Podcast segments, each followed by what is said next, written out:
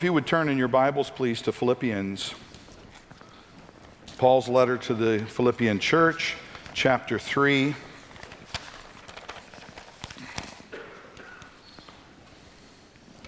I want to begin with this, as I, I, really feel that the spirit of this is uh, where the core of my message is this morning. And thank you, Pastor Zach, for the opportunity to preach uh, after that uh, series in Second John. And we'll be referencing that in just a moment. Philippians chapter 3, verses 7 through 11, the Word of God says, But whatever gain I had, I counted as loss for the sake of Christ. Indeed, I count everything as loss because of the surpassing worth of knowing Christ Jesus my Lord. For his sake I have suffered the loss of all things and count them as rubbish, in order that I may gain Christ and be found in him, not having a righteousness of my own that comes from the law, but that which comes through faith in Christ, the righteousness from God that depends on faith. Verse 10 that I may know him and the power of his resurrection and may share his sufferings, becoming like him in his death, that by any means possible I may attain the resurrection from the dead. And let me just start right there with that statement before we pray, lest you think that our salvation is insecure, that possibly you could lose it if you're a true child of God. If, as we read it in context with the rest of the scripture, we know that that's not true. Praise God. We're held, sealed by the Holy Spirit, held until the day of redemption. No, I think Paul is talking about his desire is so great to be with the Lord in heaven. And that grace is so astounding and so amazing that even a sinner like him, who once agreed with those who murdered and incarcerated Christians and agreed with them, that he should be saved as well. And here he's talking about all that stuff from my past, everything, all my credentials, I count them as loss. My sermon this morning is in the form of a question Do you know him? Do you know him? And that's really where we're going this morning. Let's pray. Our Father, we're grateful for the Word of God because it comes from the living Word. And there is nothing greater in this life or the next than to know him. But indeed, Lord, first, we are known of you. That you would stoop to know us, to make yourself known, and that we might know you and become like you and live with you. Not just in heaven, but every day of our lives here as children of the living God. We pray that the Word of God would powerfully impact our thinking, our attitude, our actions, our faith, our sense of purpose, our joy, our peace, and our goal for this, we'll thank you. In the name of your Son, Jesus. Amen.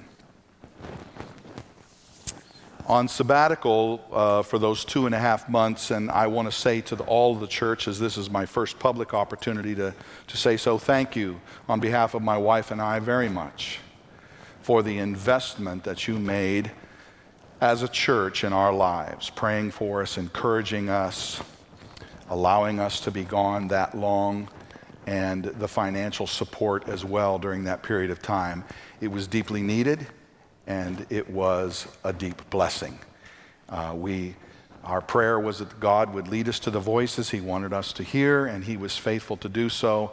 We were greatly encouraged, received some physical rest, but really um, some emotional and spiritual encouragement as well, and grateful for that. So, my thoughts today really arise out of much of my pursuit during that time of sabbatical. And so I'm going to share this with passion this morning and trust that you have your Bible ready And we're going to be looking at some scriptures and referencing a number of scriptures. So, my challenge to you and invitation to you to begin with is that you have a pen ready or a pencil, and in your bulletin, you jot down the biblical references because there is not time to do all of them justice. So, if you'll make it your goal to write them down as you hear them. And the first one is this Psalm 139, verses 1 through 6. Our core passage is that one we just read in Philippians 3. But Psalm 139, verses 1 through 6, where the Word of God says this To the choir master, a psalm of David O Lord, O Yahweh, you have searched me, and what does it say? Known me. You know when I sit down and when I rise up. You discern my thoughts from afar. You search out my path and my lying down and are acquainted with all my ways. Even before a word is on my tongue, behold, O Lord, you know it altogether. You hem me in behind and before and lay your hand upon me. Such knowledge is too wonderful for me. It is high. I cannot attain it. Here's my point with this passage of Scripture God knows you fully and intimately. Are you breathing this morning? You feel yourself take a breath? You can hear what I'm saying, most of you. You see me. God is sustaining that breath.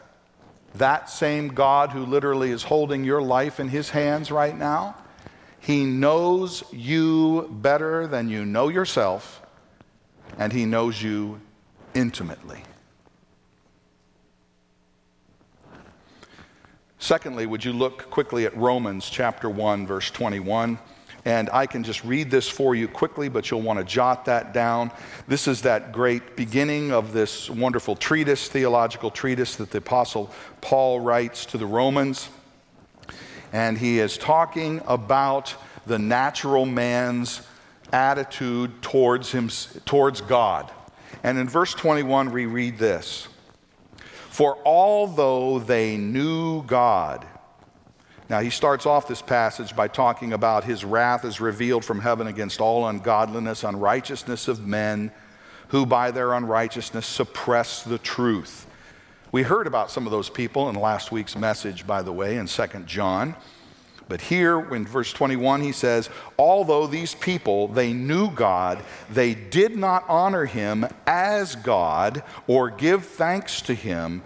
You know, it's one thing to know God, as we know, and, and to intellectually assent that there may be a God, but to surrender to him as the God of your life, as your Lord and King, that's a whole nother matter.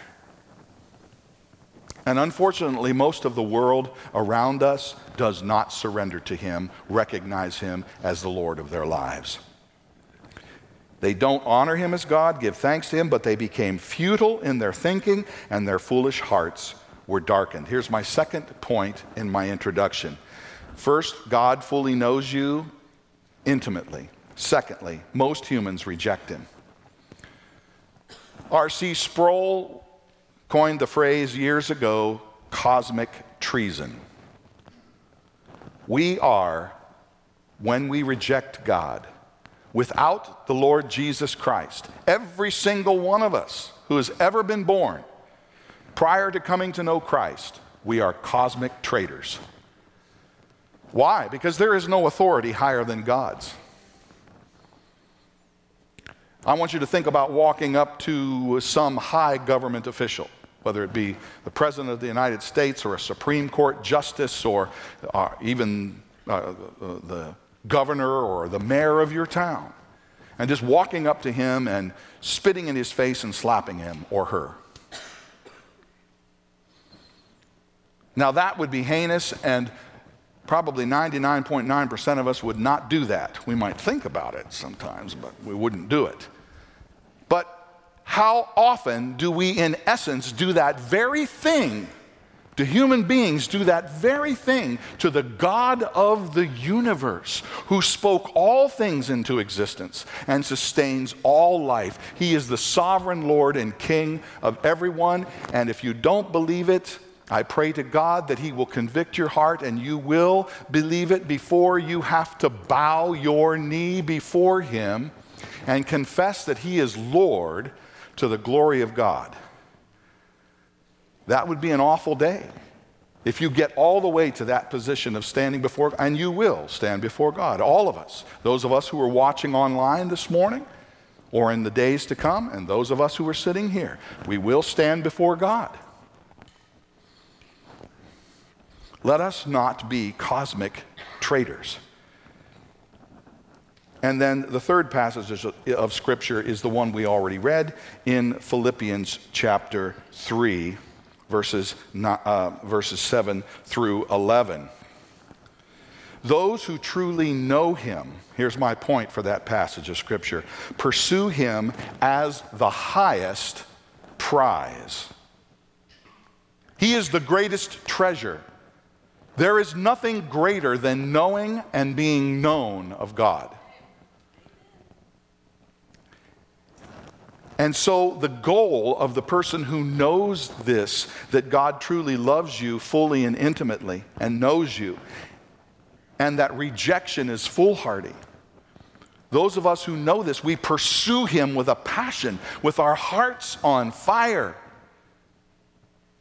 But we do it at great cost. This is not something that can be done easily. And I think it's very unfair for us as pastors or teachers of the Bible to suggest that people can enter into the kingdom of God flippantly. That it's okay for us to just say yes to the love of God and, and accept the gentle Savior. Lots of language about you accepting Jesus. Um, and, and I understand that language and I don't disagree with it. But unfortunately, what a lot of people think when they hear that language is, is that Jesus comes kind of begging at the door of your heart. Oh, please, please, please let me in. That's not the case. He's the Lord of glory. And so when he comes to us, he lovingly accepts us, washes us clean, and gives us real life, but he doesn't promise us an easy life. When you choose to passionately pursue Jesus Christ, it will be at great cost. Face it now. Strengthen yourself in that truth and strengthen your brothers and sisters in Christ. Edify one another, build one another up in this holy faith, because this world is a battle zone. And we will go bloodied and beaten and bruised all the way onto the shores of heaven. Now, that doesn't mean there's not joys and comforts along the way, but folks, it's a challenge. So, we've heard a lot about this from our pastor, and it's been repeated throughout uh, our church family for months and months and months. Our corporate vision of build, share, and bring. Build the relationship, share the story of the gospel, bring people into community under the sound of that gospel. This core message is essentially, absolutely essentially established upon the person of Jesus Christ. If it's not, it will fail. If you are establishing that sense of vision and mission, upon anyone or anything else, your own energy, your own commitment, your own fierce drive to do something great, or just to be a part of this family and feel like you're a part of it, it's going to fail eventually. You're going to run out of energy. You're not going to make it up the hill. It must be essentially established upon the person of Jesus Christ and the unity of the Father, the Son, and the Holy Spirit. The whole Trinity is involved in the process of build, share, and bring. We clearly heard the importance of this from Pastor Zach's messages in 2 John the last few weeks. As a church family, and I want you to hear me on this, we are only as centered, mature, and effective on mission as are our individual members of the body. In other words, West Hill Baptist Church will never be more beautiful, more powerful, more effective on mission, more capable at meeting needs, comforting people, caring for the body, sharing the gospel, discipling people. We will never be, as a church, any more effective than you are in your own personal life in Jesus Christ. The responsibility is on you, and it is on me. Let's not wiggle out from underneath that. If you're going to be a person on mission, you have to take your own individual life in stock. You have to personally pursue Jesus Christ. And you have a responsibility. Look around you. Just look around you at the people around you right now. Go ahead. Look around you, behind you, in front of you, aside. Those people are your brothers and sisters, and they need encouragement and you need to build them up, hear their prayer requests, weep with them, rejoice with them, work with them, encourage them, and the one that you're looking at needs to do it to you. None of us are let off the hook with this. This is what it means to pursue Jesus Christ and be a part of the body of Christ if we're going to build, share, and bring successfully. Your personal life matters. There is no possible way now, I want you to hear this carefully, all right? Don't read between the lines. I'm going to just say what I'm going to say. There is no possible way to properly grow in your spiritual life by attending a one hour service a week. Not even with the addition of a small group. Now, let me make the qualifying statement here. Those things, this hour here and small groups are essential. They are essential parts of the health of the body of Christ. That's why we have them. They're essential for you personally, they're essential for your small group, they're essential for us as a church family. But they alone are not sufficient to inoculate you and me against the world and wow, is the world powerful and in your face all the time, in my face all the time. But it's not just the world, it's my own flesh. I want to sit down and put my feet up and binge on Netflix. I want to hang out or take a nap or and there are things to do. There are things that I have to I have to say to myself in the Spirit of God, Eric, get up. It's time for you to pray. It's time for you to read your Bible. It's time for you to seek the, the Lord. Your heart's getting a little cold. You need to be inflamed. You can't be inoculated through two, two simple corporate times together in a week against the world, against your own flesh, and certainly against a devil who is seeking your destruction. Literally. Much less equip you for mission life. So we're not talking about just existing.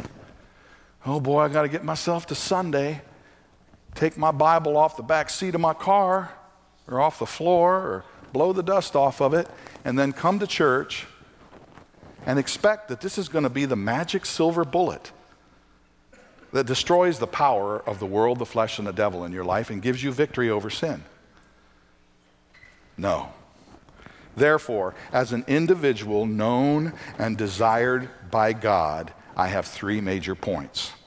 The first one is this Are you biblically informed about God's presence? Are you biblically informed about God's presence? And write these references down Genesis chapter 3, verses 8 through 10. Genesis chapter 3, verses 8 through 10. Now, th- those of you who know, kind of know your Bibles, you know that this is the account in the garden where sin was introduced.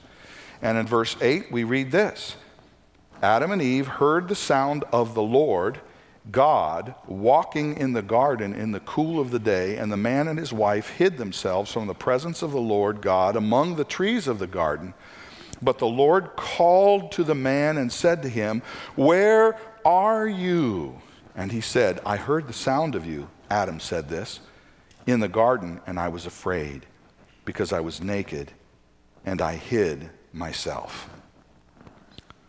Adam and Eve recognized God's presence that at that moment they felt terrified of and went to hide from. They recognized that presence because they shared in his presence all the time. They were in pure communion with God. They walked with him and talked with him. God had had conversations with Adam, he'd given him specific instructions. There was an openness in this relationship. That's how they recognized him. They knew him. God desired also to fellowship with them. Or what about Psalm 23? Most of us at least know a little portion of it. Why don't you say it with me? The Lord is my shepherd, I shall not want. He makes me to lie down in green pastures. He leads me beside the still waters. He restoreth my soul. He leads me in paths of righteousness for his name's sake. Yea, though I walk through the valley of the shadow of death, I will fear no evil, for you are with me. Your rod and your staff, they comfort me. You prepare a table before me in the presence of my enemies. You anoint my head with oil. My cup runs over. Surely goodness and mercy shall follow me all the days of my life, and I will dwell in the house of the Lord forever. Amen. Now, this heart wrenchingly beautiful, amazing prayer song clearly illustrates God's very personal shepherding of our lives now and forever. Uh, do you dwell upon that when you think about the presence of God? What about John 1:14? And the word became flesh and dwelt among us and we have seen his glory, glory as of the only son from the Father, f- full of grace and truth. John 1:14. God was so and is so desirous of a relationship with you and I that he sent his own son in human flesh. Now, can you imagine any other god? Any other god among, amongst the pantheon of gods of all of human history that would so deliberately and graciously offer his presence to his creation?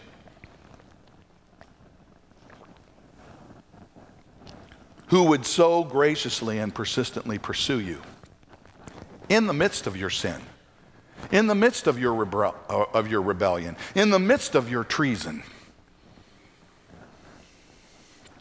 Number two, are you consciously and practically perceiving the presence of God? Are you practically, consciously perceiving the presence of God? As one classic author of about 400 years ago wrote, Are you practicing the presence of Christ?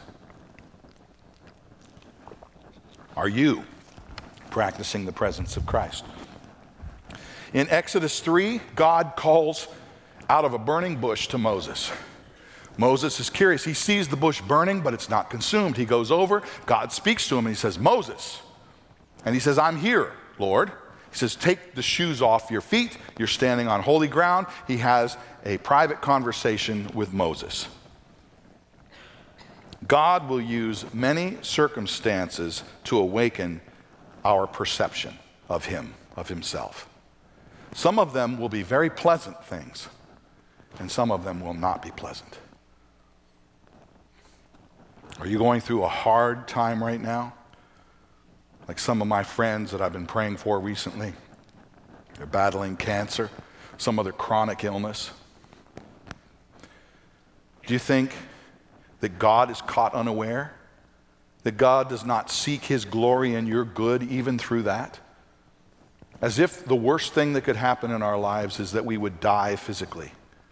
No, the worst thing would, not to, would be not to know him and not be forever with him in heaven.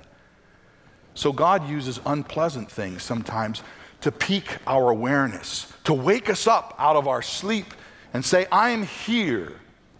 I love you. I know you, and I want you to know me and love me. I have great things to do in your life. I'm going to glorify my name, and I'm going to do you good ultimately, even though it may be unpleasant. Or Psalm 119, verse 18, a prayer that I have prayed since I became a believer. Lord, open my eyes that I may behold wondrous things out of your law. Psalm 119, verse 18. That's been my prayer every morning when I have my devotions. God, open my eyes. You're the author of the book. How can I understand it if I don't ask for your help? Lord, I'm begging you, open my eyes. Open my perception to your presence. Let me understand your word. May your Holy Spirit apply it to my life. When we understand our need and desire his presence, we ask for it. Don't be afraid to ask for it. Ask Him for it. Say, oh, I struggle to read. Ask for help. I fall asleep when I read. Ask for help. I don't understand it when I read it. Ask for help. In Luke 24, we read a passage that talks about the, the two disciples on the Emmaus Road after the death of Jesus and the burial. They don't know that he's risen from the dead. And they're walking along, and Jesus comes alongside of them. He asks them, What are you so sad about? They don't recognize him. He says, Well, you must be a stranger around here because big things have been happening. And Jesus, a powerful prophet who we thought was going to be the king of Israel, has been put to death. And basically, we're lost. We don't know what to do. And he said, Oh, you're foolish, you're slow. And he begins to open up the scriptures and explain from the beginning to the end about the Savior, about himself. And it says at the end of that in Luke 24, I'll see if I can find it here. When he was at table with them, he took the bread, verse 30, and blessed and broke it and gave it to them, and their eyes were opened and they recognized him and he vanished from their sight. They said to each other, Did not our hearts burn within us while he talked to us on the road, while he opened to us the scriptures? And they got up and left and ran back to Jerusalem right away. They were so excited. His perceived presence causes our hearts to burn. Nothing else satisfies like him. Here was my prayer this morning, and is often my prayer before I come to church Lord, would you manifest your presence here? Show yourself. Through Andrew and the team when they sing and lead us, through the spoken word and the prayers, through the preaching, through our response and reception of the preached word, through our fellowship in the hall. Lord, I want your presence to come down so powerfully that we'll never be satisfied with our old lives. We're not going to be satisfied with church as usual. I want something different, better, more powerful. I want my heart to burn. The understanding and realization of God's literal presence must awaken our perception in ways that cause you and I to walk and talk with Him through the day. If your heart burns for Him, you want to talk to Him. You want to walk with Him. You want Him to be a part of your day. You want to practice His presence. Are you actively, daily pursuing God? And that's my third point. First, are you biblically informed about His presence? Second, are you consciously and practically perceiving His presence? And third, are you actively, daily pursuing God and His presence? In Matthew 4:19, he told his disciples, "Follow me, and I will what? Make you fishers of men." Follow me. Hear my heart. Watch me. Listen well. I'm going to model for you. I'm going to bring you along. I'm going to teach you. You're going to have the privilege of walking with the God of the universe in human flesh. And I'm going to make you a fisher of men. Why? Because that's my heart. I want to win people. They need to hear the gospel. They need to come from out of darkness and go into light. They need to have hope. Otherwise, they're lost and they will die and they will be forever, forever separated from my love. And I don't want that. So, my desire is to be a fisher of men, and I'm going to make you a fisher of men.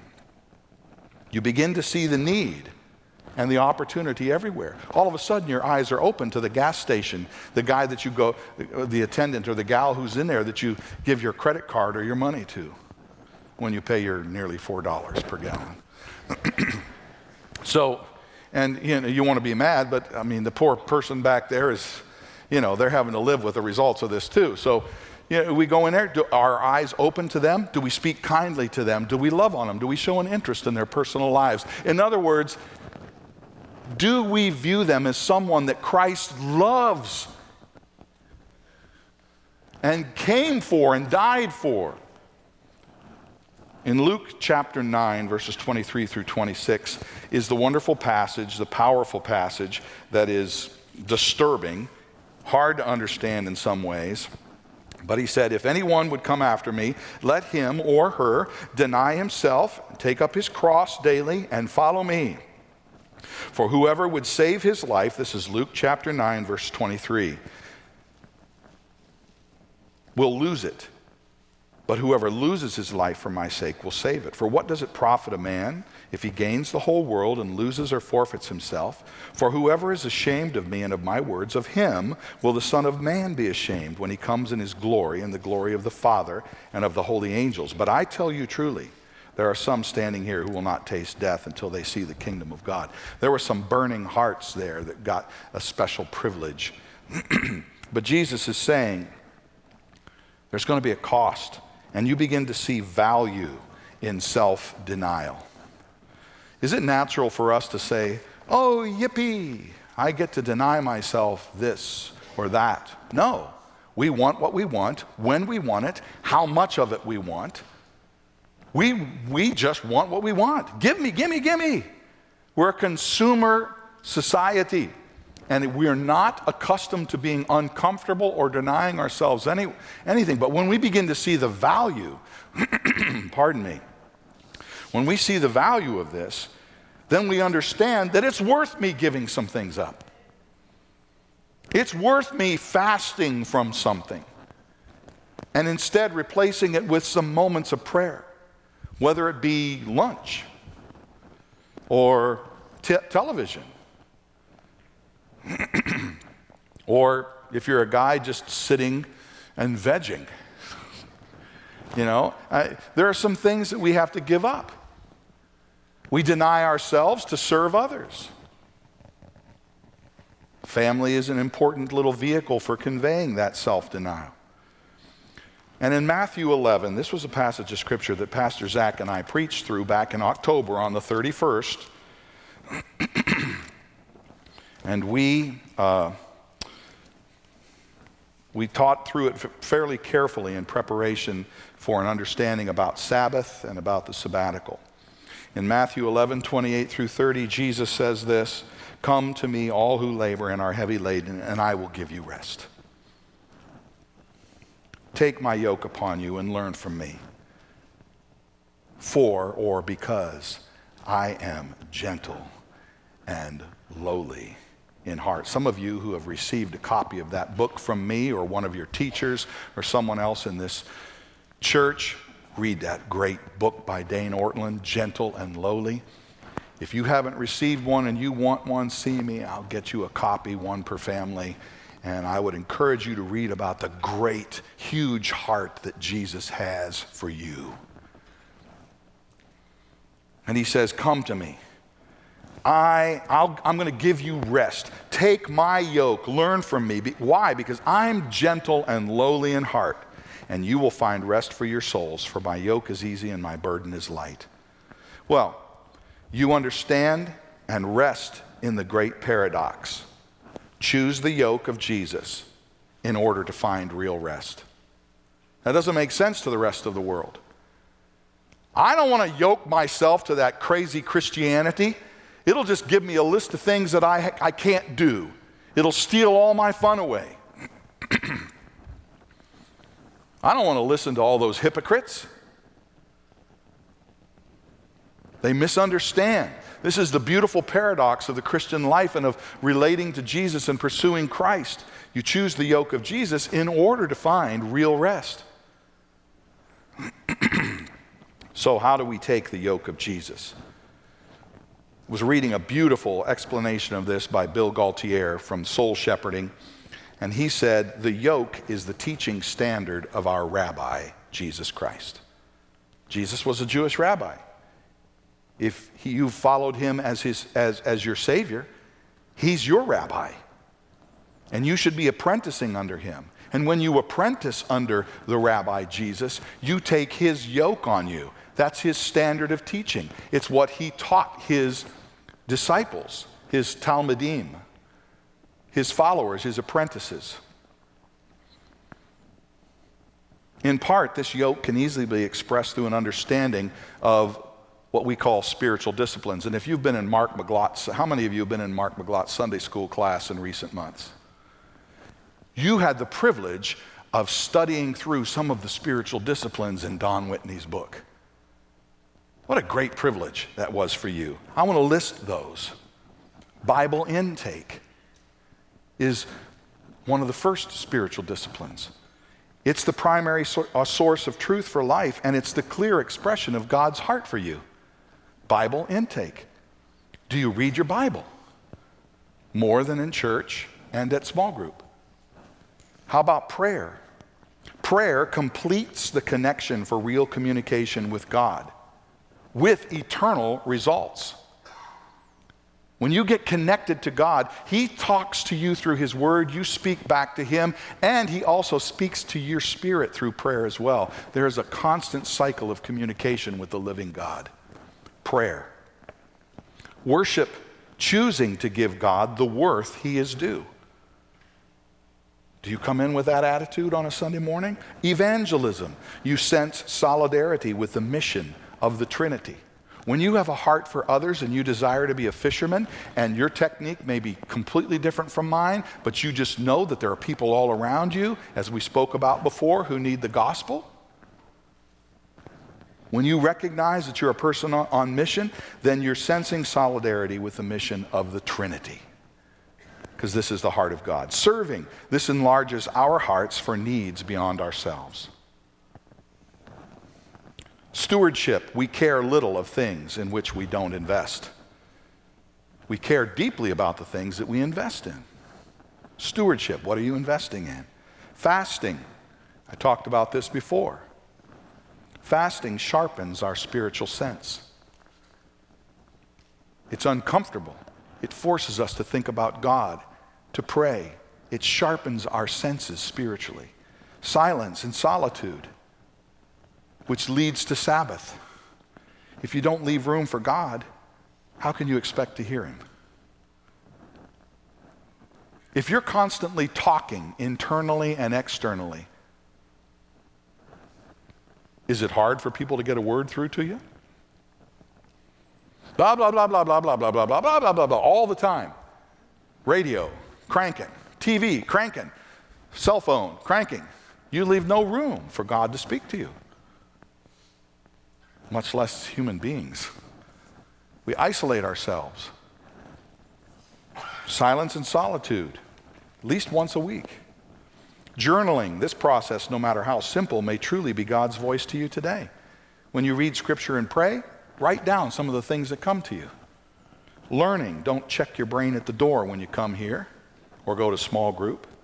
And stop making excuses for biblical ignorance. Here's, uh, here's a trend that I've seen, and I'm just about done here. This is a trend that I've seen in the modern American church. We have worked so hard to make our faith simple and palatable to people that we have gutted much of the heart of it. And people just are picking only the low hanging fruit. Where is our depth? Where is our understanding? Where is our ability to tell our children and our grandchildren what the gospel is and why we've chosen to live the way we live? That's on you.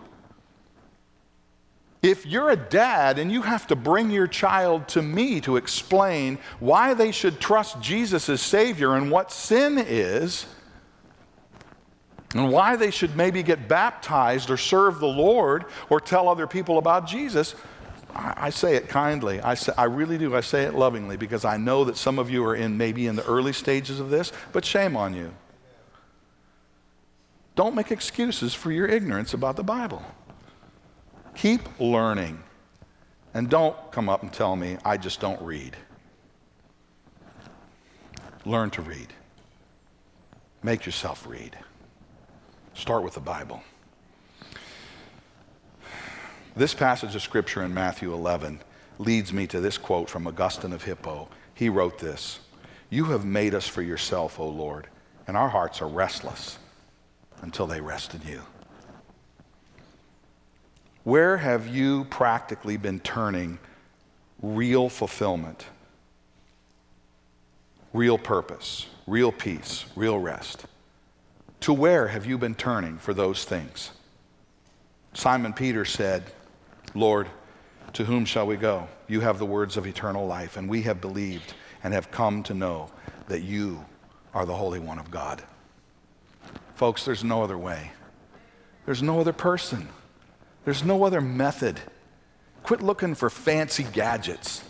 Just get into the scripture and pray and process things and get quiet before Him and learn what His heart is and let your heart burn for Jesus Christ and for others. So here's some questions to take you out the door. Where else can you go for real life? The kind of life that God created you to enjoy. I came, he said, so that you could have life and have it to the full. God's presence is real and literal.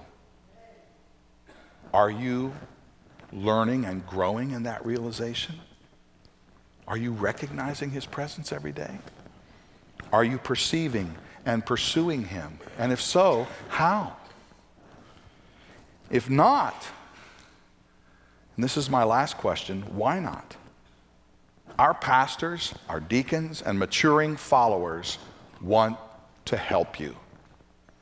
For you to ignore the resources of godly women and men who are growing in the faith and have been here and been through the seasons of life, your lack of taking advantage of that resource speaks volumes to your lack of commitment and heart for your spiritual life. If you're struggling, you have plenty of people to come to and ask for help. You have all the resources, and most of all, you have a God who knows you and loves you and longs for you to come to Him every single day. Do you know Him? Father, thank you so much for your love to us through the Lord Jesus Christ. There is nothing greater than to be known and to know you. I want to know you more, Lord. I want to walk in your presence. I want to have your heart so that my heart will burn with passion for you and for others. Please, God, work in our midst. Help us not to be content to wander aimlessly through our spiritual lives, but to be people on mission and to draw near to you. We pray this in Jesus' name. Amen. God bless you.